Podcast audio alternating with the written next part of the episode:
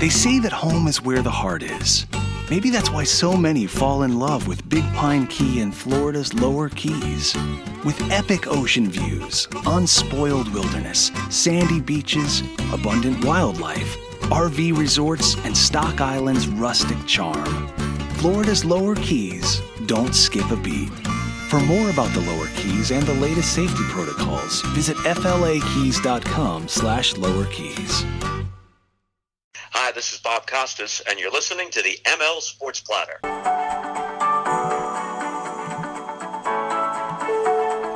The ML Sports Platter back with you all over the major platforms like Spotify, Google Podcasts, and Apple Podcasts, Stitcher, Deezer, anywhere else you get your podcast on your smartphone device. Be sure to download, subscribe, leave feedback, and a five star review. We are brought to you by Empower Federal Credit Union, Bryant and Stratton College, Rosie's Corner, and our good friends at Stanley Law Offices. It's simple. Just call Joe, StanleyLawOffices.com. I am so pumped up to bring in the next guest to the ML Sports Platter.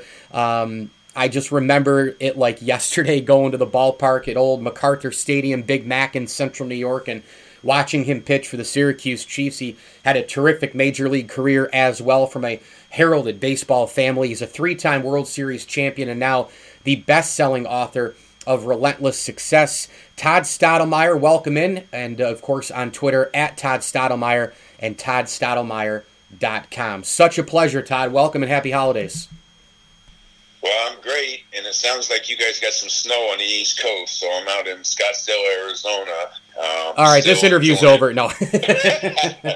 you know, but uh, privileged and honored, sir. Well, look, it is terrific uh, to have you, and, and I'm so glad we, we connected on Twitter, and, and I heard you on, on with Sweeney Murti uh, talking about the book and your career, and I, I just I kept having all these flashbacks of – going to the gate at Big Mac, you know, and walking in and, and running down to the dugout, and you would sign baseballs and cards for me back when I was a kid.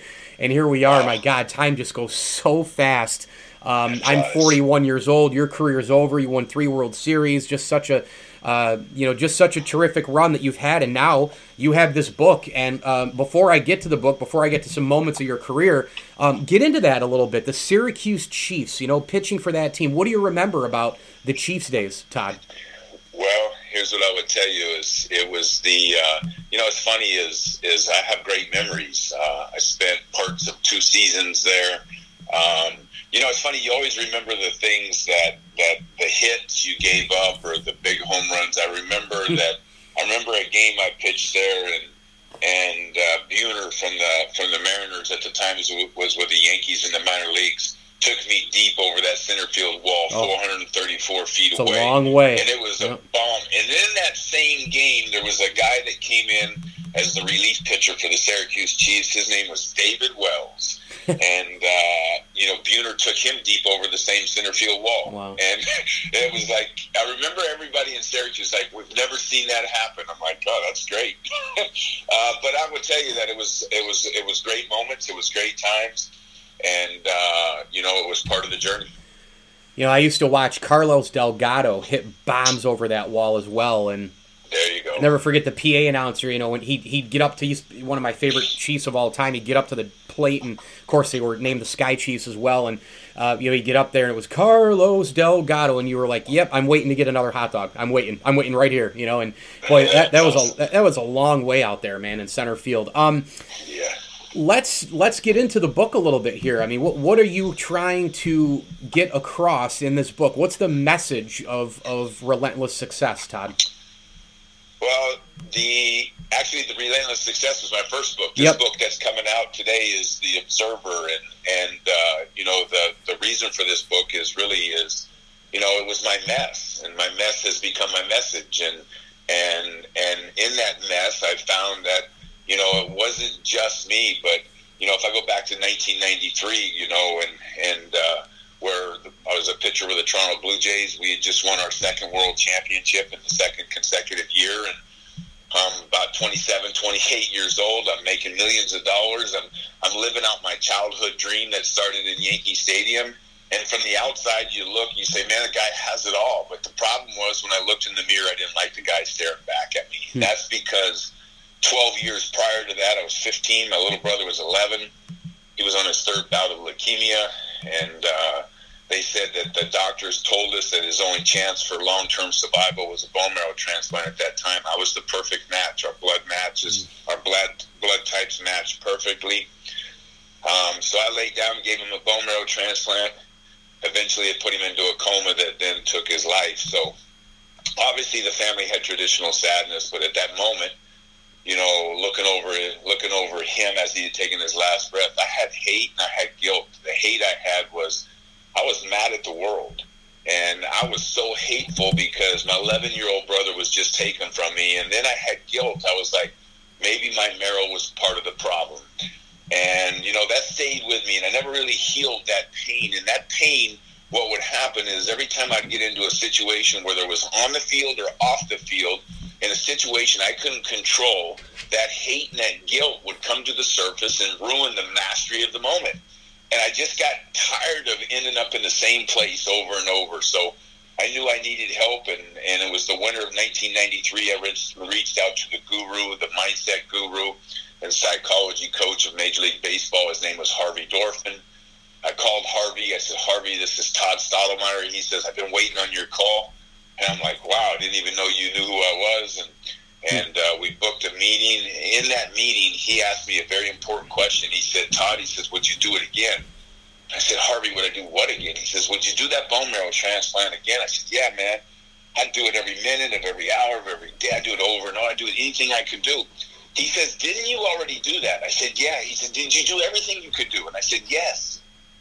He then got really close to my face and he said, Todd, then let it go. He says, You didn't kill your little brother. And we just Bob broke down in tears, and I was a mess. And, you know, for the first time in my life, he given me permission to let it go. He gave me permission to forgive. And it was just this overwhelming deal that came over me. And then in the last hour of that meeting, he put me on a seven day challenge where emotionally or mentally I could not react to anything that challenged me. I could only document. He said, What I want you to do is observe your thoughts and observe your emotions. And I was like, Wow. And here's what he here's what happened. And it was the beginning of the observer. He said, After seven days, all these challenges, we're going to build a toolbox for you to help you stay in peak performance, to help you stay in control of your emotions and control of your thoughts. And it blew me away. And it was the making of the observer, and it's been my mission throughout my life. And here's what I would tell you that there, if you look at 2020, you look at the, you know, whether it's po- politics, whether it's race, whether it's COVID, you think about the different opinions, knee jerk reactions, and all the hate in the world. And it was like I live that hate. I know what it's like, and I when I watch people respond with all of this emotion and and friendships and families are being broken because of things. I'm like, I was there and and not knowing all of this was going to happen in 2020 because I was already prepared to write this book. But man, what a book that, that, that the country and the world needs to understand because that was my mess, and today it becomes my message through this book. And and then the beauty is it doesn't matter where you're at because there's high performance, peak performance, and peak state tools inside this toolbox, models and principles to help people perform and to try to pursue the best version of themselves. So I'm excited about the book. I appreciate you having me on and allowing me to talk about it because I'm very passionate about this piece of work that I've done. Yeah, no doubt, and and obviously now multiple books. Uh, Relentless Success, as, as, you just mentioned, was the first book, and now out is the yeah. Observer. Um, and so you're you're you're a you were a veteran ball player at one point, and now can we call you a veteran author? Right? I mean, what do you what do you learn as you get another book out? Right? I mean, is it is it harder, easier? Are the books you know? Do you feel like they're they're connected in some way in terms of how you how you started, how you went into it? I, I gotta believe that. I think writing a book and being a play-by-play guy actually are the two hardest things to do in sports media. How, how are these books connected? Did, was it any easier writing a second one? You know, it wasn't because it's different. It's fiction with nonfiction principles. So yeah. I built characters into the second book. Where the first book, it was just me speaking. So it was a big challenge for me. I would tell you, just writing books, just like you mentioned, is like it's. It, I never dreamed I was going to be writing books, and and it was really five and a half years ago. I was with my father, rest in peace, Dad. But uh, you know, my best friend, my coach, my mentor, my father um, was battling multiple myeloma, and and just watching him, you know, go through it and never play victim and always have vision for his future.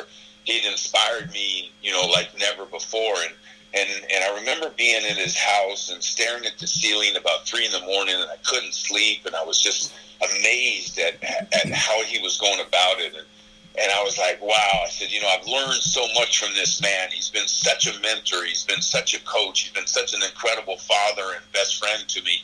And I'm like, you know, all the lessons that I received from him and his environments, the people like Mano and, and the people like Yogi Berra, Thurman Munson, Bobby Murcer, these champions I got to be around growing up. And then, and then to play with champions, what I realized at that moment is I've used and absorbed all of the all of these and inherited these environments, these friends, these champions, and I always used it to my benefit. But I never passed it along to someone else hmm. to try to help them get better. And that was the moment I was like, you know, I'm going to make the second half of my life all about helping other people. And I, I remember the next morning, I was like, I'm going to write a book. And now I have the bug. And it's like, how do you develop other books? Well, you have to keep growing and evolving. And I would tell you that the best way to grow is to fail. So as long as I keep failing, I'll be, have the opportunity to keep writing books about how I overcome the failure. Yeah, and I was going to get to the Observer after Relentless Success, and the reason why I didn't get right to it in the beginning was because I had actually blanked. I had a brain fart. I'm glad that you started, you know, right in on it because it's coming out kind of in stages, right? And, and, then it's full for like every format's available at the end of the month, right? It's it's a slow stage release, right? Okay, so I did have that part right. Okay. Okay. Yeah, December 29th is the launch, the the official launch. Um, you know, obviously it's up for o- order for pre-order now. Yep. Um, I mean, we're really excited about how kind of how this has been going, and and you know, my whole my whole mission on this is how many people can I get to not just buy the book, but to read the book, and and hopefully that this book will help them just like it had helped me because everything in that book, every model and every principle came from someone else to help me when I needed the help the most. And uh, so I just wanted to pass along all of those great tools and models through the story, uh, fiction story of three really main characters. A lady entrepreneur is the main character in the book, and and she has a 15 year old son that's grown up that wants to be like her grandfather, who was a pitcher in the major leagues. And so much of the book mirrors my true story, but then I pass it along into these characters. So I'm excited about how it ended up, and I can't wait for people to read it. Yeah, no doubt. Todd Stottlemyre, our guest here on the ML Sports Platter, uh, at Todd Stottlemyre on Twitter and ToddStottlemyre.com. Make sure you pick up uh, both of the books, um, of course, pre-order on the Observer and, and, Relentless Success as well. Your your Twitter profile says three-time World Series champion. Correct. So two, uh, two with Toronto, ninety-three with the Blue Jays. Yep. yep. And then two thousand one, I was a member of the Arizona Diamondbacks, and even though I was on the injured list, that's what uh, I was, was wondering. With, okay. Yeah, I yep. was with the club all year. So yeah. Okay. Sure. So it's just it's it's I mean, your career, you had a really, really nice career, but you get three rings, and I mean, in the most wild fashion, you were front row seat. You know, you were you had a front row seat to the Joe Carter home run, which is one of two walk off homers still to this day in, in the history of the World Series. The other one being Bill Mazeroski in 1960 in Game Seven off off of Ralph Terry and the Yankees, and then in 2001 the greatest closer of all time after Alfonso Soriano take you know hits the home run to get the lead. Every Yankee fan's like, "Damn, here we go again, man! Four in a row, unbelievable!" And then and then, whoops! Right, Rivera has the bad inning. Luis Gonzalez with the bloop. Torre brings the infield in. Which one of those, for you, was more exciting? Oh wow! Well, you know, each one was as exciting as the other. Let me say it that way because, um, you know, they were. I mean, it was just crazy. First of all, to win the first one in '92 was was everything a kid dreams of. Um, the '93 World Series, the Joe Carter walk off. I mean, just the euphoria. I mean, just it was so dramatic. It was just crazy, and it's like eh, you know, you go from and I was warming up in the bullpen because I was going in the next inning if the game was tied. And it's like you go from preparing and getting ready and you're warming up and the intensity of your focus and you go from that to like, oh my, we just won the World Series again, and it was like instant, and it's like this. I mean, it's just the craziest feeling in the world, and then you get to 2001 and you know, I'm in the dugout, and, and it's kind of like I'm just there as as extra help and whatever I could do to help guys get ready or whatever it is. And, and I was like an extra coach for for you know, um, but in any case, it's like you know, and to have my father in the other dugout, it was pretty incredible. But yeah. to have Rivera on the on the mound in the ninth, they got a one run lead. It's kind of like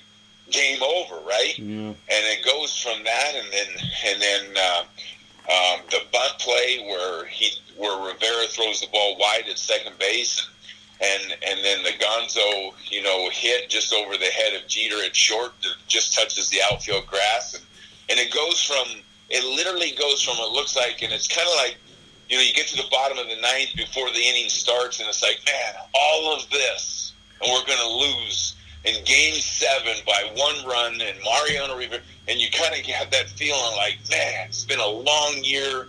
I remember the first day of spring training, and you kind of get all the way there, and then all of a sudden, bam, you're world champion again, and it just happened so quick and so unbelievable. So the excitement, it's kind of hard to say one was more exciting than the other because at that moment, it's the most exciting thing in the world. Is like to be a to become and to be named and be the last man standing on a field and and to get the title of a world champion is the most special thing in the world. Yeah, you had 9-11. Playing in that deal, so oh, God. crazy. Yeah, and you had 9-11, the three games in New York, Byung Hyun Kim, you know, giving up the Tino homer, the Mr. November to Jeter, yeah. you had the Brosius homer, all that stuff, down to two outs and all that, and it was it was a wild up and down. Pettitte got shelled in Game Six. I mean, it was yeah, it was it wild. Was yeah, it was wild. you got then you got Schilling and got yeah. you got Schilling pitching for the yep. for the Diamondbacks and a guy by the name of Roger yep. Clemens starting yep. Game Seven for the New York Yankees. It was storybook, man, and and it was story.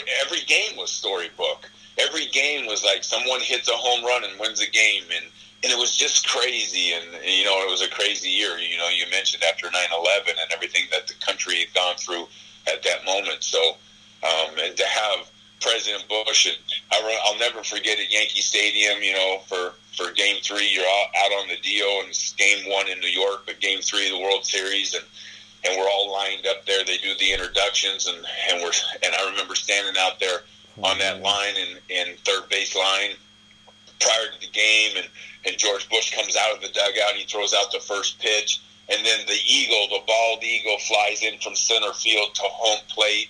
The stadium's going crazy. The jets are flying over, and I was like, "Wow!" Yeah like look at what's going on and just to be just to be there hmm. and to be standing out there and, and all of this going on and all of the emotion of the country at that time and then and then every game going back and forth and someone winning by a home run late in the game or something happened late it was it was a crazy world series yeah you bring up the um the 93 World Series with you know all that emotion as well and Joe Carter hitting it out. I, I don't know if you remember the Syracuse Chiefs beat man for the Post Standard. You remember Matt Michael?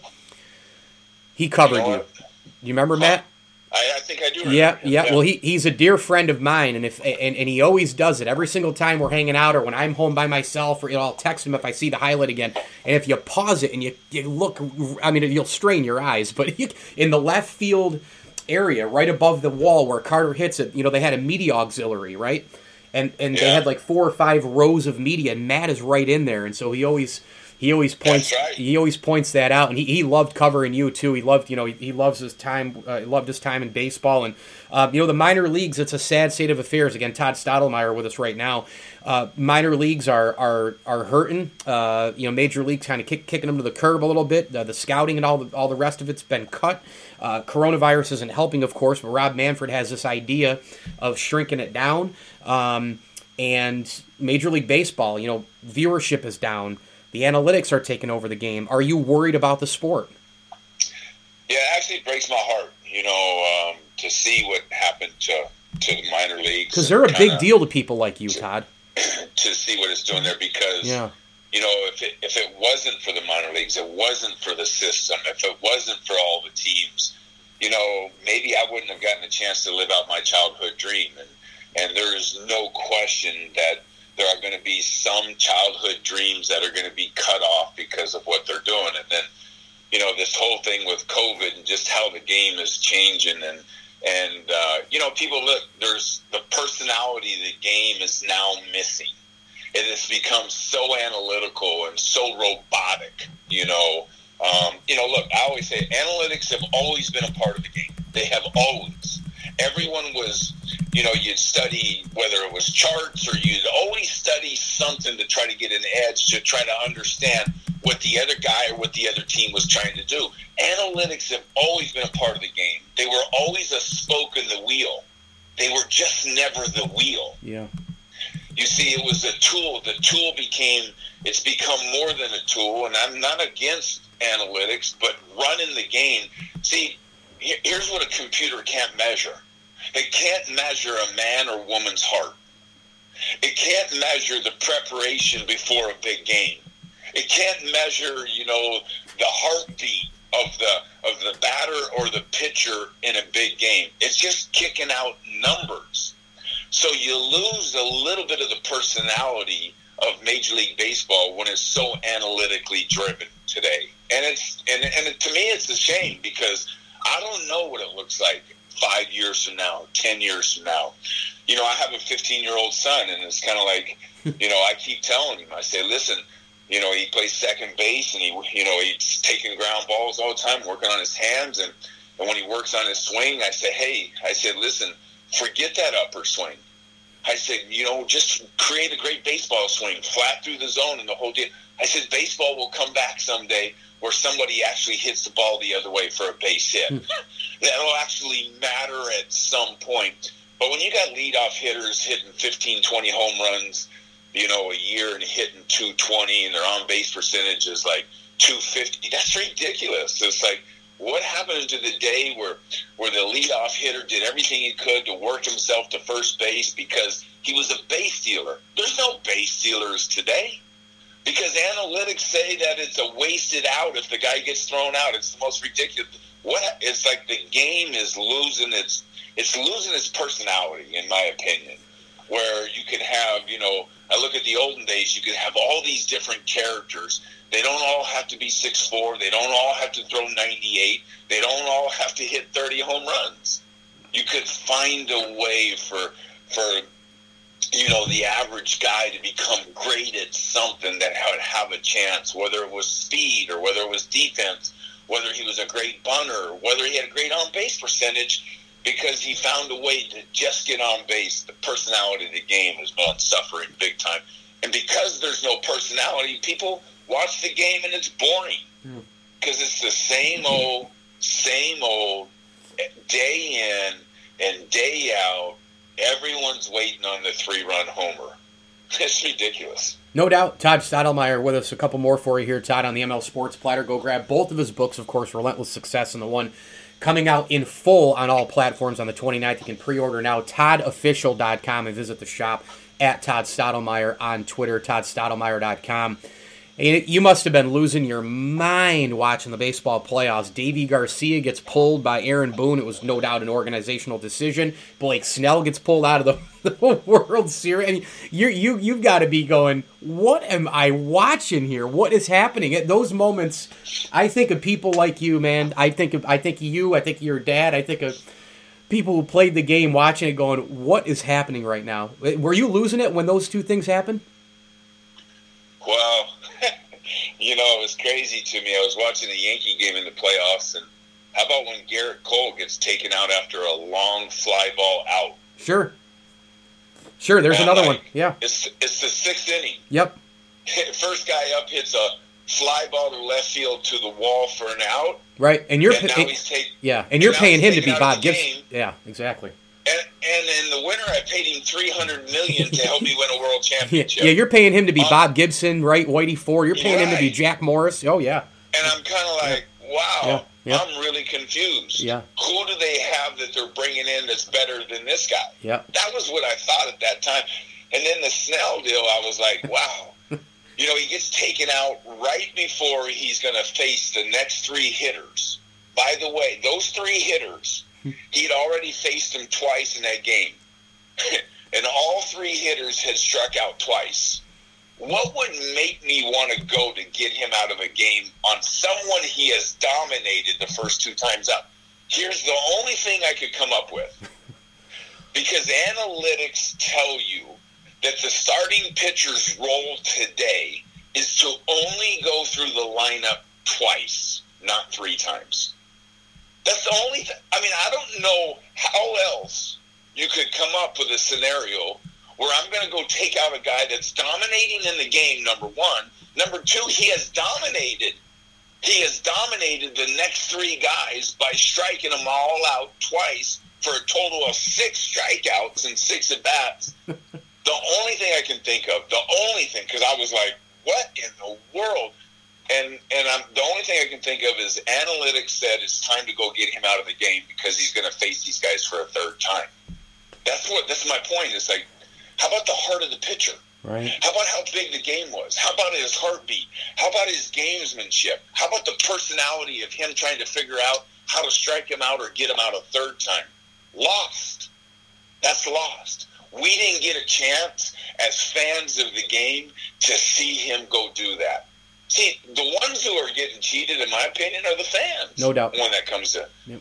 you know, so uh, unbelievable. Look, I know there's still, you know, you still have some guys in the game that are that are pitching deep in the game and that are, you know, maybe more traditional to being a starting pitcher. But the art of starting pitcher the, the art of being a starting pitcher is now lost. And when I look at the game today, I'm, I'm not sure I would have ever been. You know, it's funny that I'm going to say this, but I don't think I would have ever been good enough to perform at that level hmm. under under the the kind of system that it is now. Because they're looking for starting pitchers to come out and just throw as hard as you can, middle away, and it's like not even down. They want you to throw middle away up so that they the hope is the guy will either swing and miss or hit a fly ball. I'm like, where's the ground ball pitchers today? where's the guys that throw 88 to 92 that can pitch in seven innings? Sure, they're lost. That's a lost. I wouldn't. Even, I don't think I would be good enough to even play Major League Baseball today. Wow. And I'm telling you that where the starting pitchers aren't even pitching six, seven, eight, nine innings today. You know, my father, you mentioned my father, he had 100, over 150 complete games in his career in 10 years. He threw 40 shutouts. there are going to be there are going to be starting pitchers today that are going to pitch 10, 15, 20 years. And they're not. My father had 40 shutouts in 10 years. They're not going to have 40 complete games in yeah. 10 years. Yeah, and by the way, guess who else had 40 shutouts in his career? oh, you got me. Sandy Koufax. There you go. You know, it's there amazing. Speaking of speaking of your dad, what you know, he was such a fan favorite. Um, you know, Yankee fans, diehard throwback Yankee fans, be like, "Oh man, I wish." You know, Mel Stottlemyre from 64 to 74. It's too bad he had to pitch during that Yankee era because, man, he deserves so much to win a World Series. He's almost like a he's almost like the the, the throwback Don Mattingly, you know, for my generation.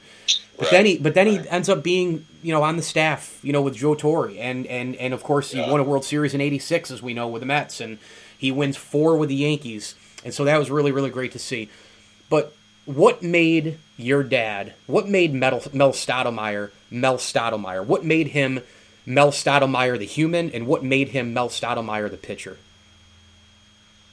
Well, the pitcher up first is he had a he had a, an ability to go into the zone, a place where he could truly block the world out and just be so focused. And whether we, even if we were playing a card game as kids and as we're growing up, and we played, you know, we played a lot of games together. We competed. You know, my brothers and my father. We were always competing against one another, and, and he always had this this way of getting just so focused and so in the zone and and you know that to me contributed to him to being a great pitcher and and to be a great coach you know he found a way that in every mound visit or every workout where he was working with someone he had a he had a way to help his pitchers feel better about themselves because he was there, not worse.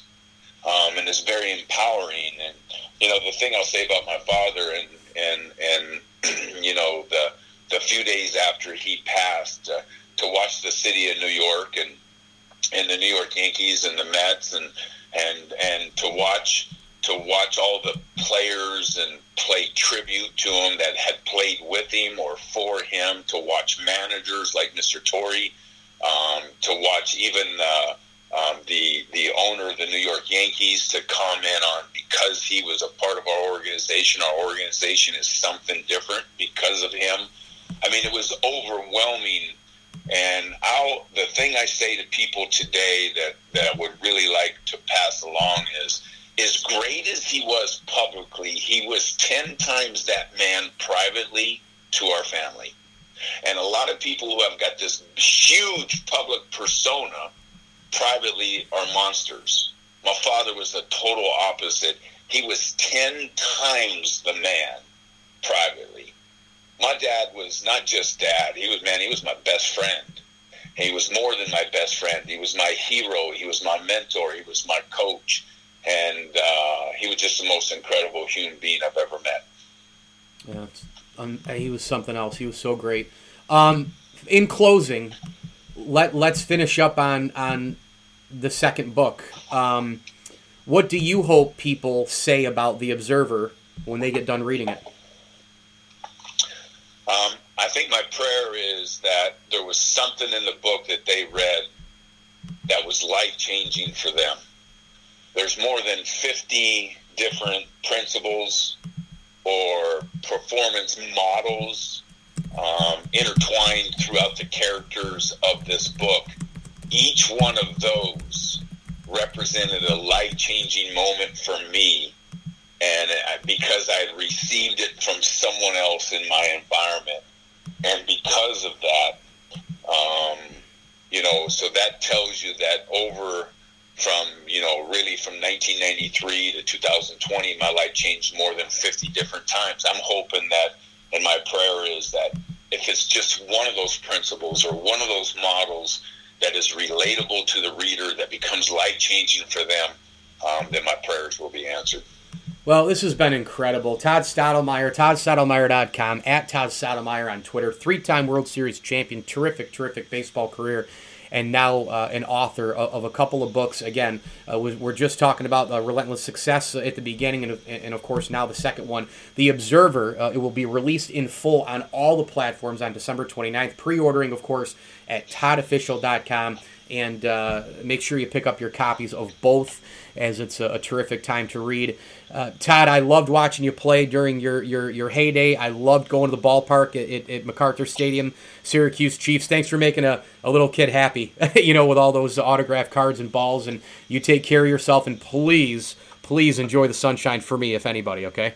hey, Mike, I appreciate it. And I got to tell you, it's because of people just like you. Allows me to get the message out. So I'm forever grateful and humbled that you asked me to be on your show um, it was a it was an honor for me. So um, you have a Merry Christmas, Happy Holidays, stay safe and stay warm, my friend. Incredible stuff from Todd Stottlemyre. ML Sports Platter brought to you by Pelra Contracting, Bear Creek Restaurant, Liverpool Physical Therapy, and Brian Conboy of Mass Mutual New York State. Get Brian on Facebook and LinkedIn. Your financial future can be set up today with Brian Conboy of Mass Mutual. New York State. I'm Mike Lindsley. Hit me all over the social media platforms at Mike L Sports on Twitter, and of course, be on the lookout for my nine minute with Mike Lindsley segments and ML Sports takes on Twitter, Facebook, IGTV, YouTube, and TikTok. One more tip of the cap. Thank you to Todd Stottlemyre for coming on the ML Sports Platter. Thank you for listening. Make sure you download, subscribe, leave feedback, and a five star review where podcasts are found on your smartphone device. As I always tell you, enjoy the games.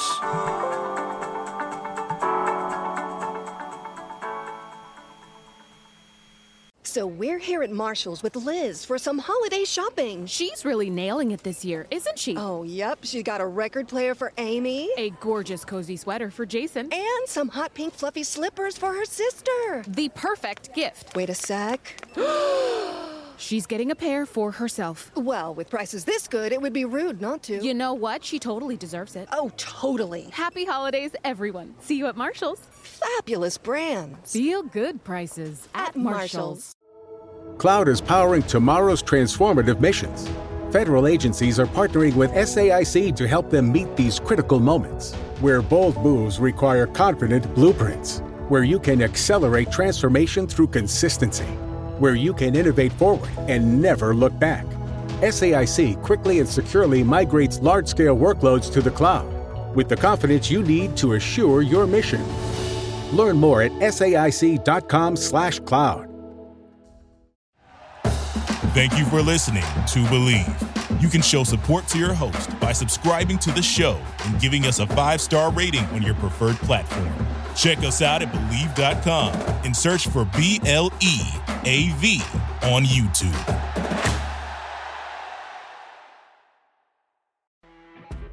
You know, when you're listening to a true crime story that has an unbelievable plot twist that makes you stop in your tracks? That's what our podcast, People Are the Worst, brings you with each episode. I'm Rachel. And I'm Rebecca. We're identical twins who love true crime cases that make you say, didn't see that coming, and we hate the people responsible for them. Listen to People Are the Worst now on Apple, Spotify, or wherever you get your podcasts.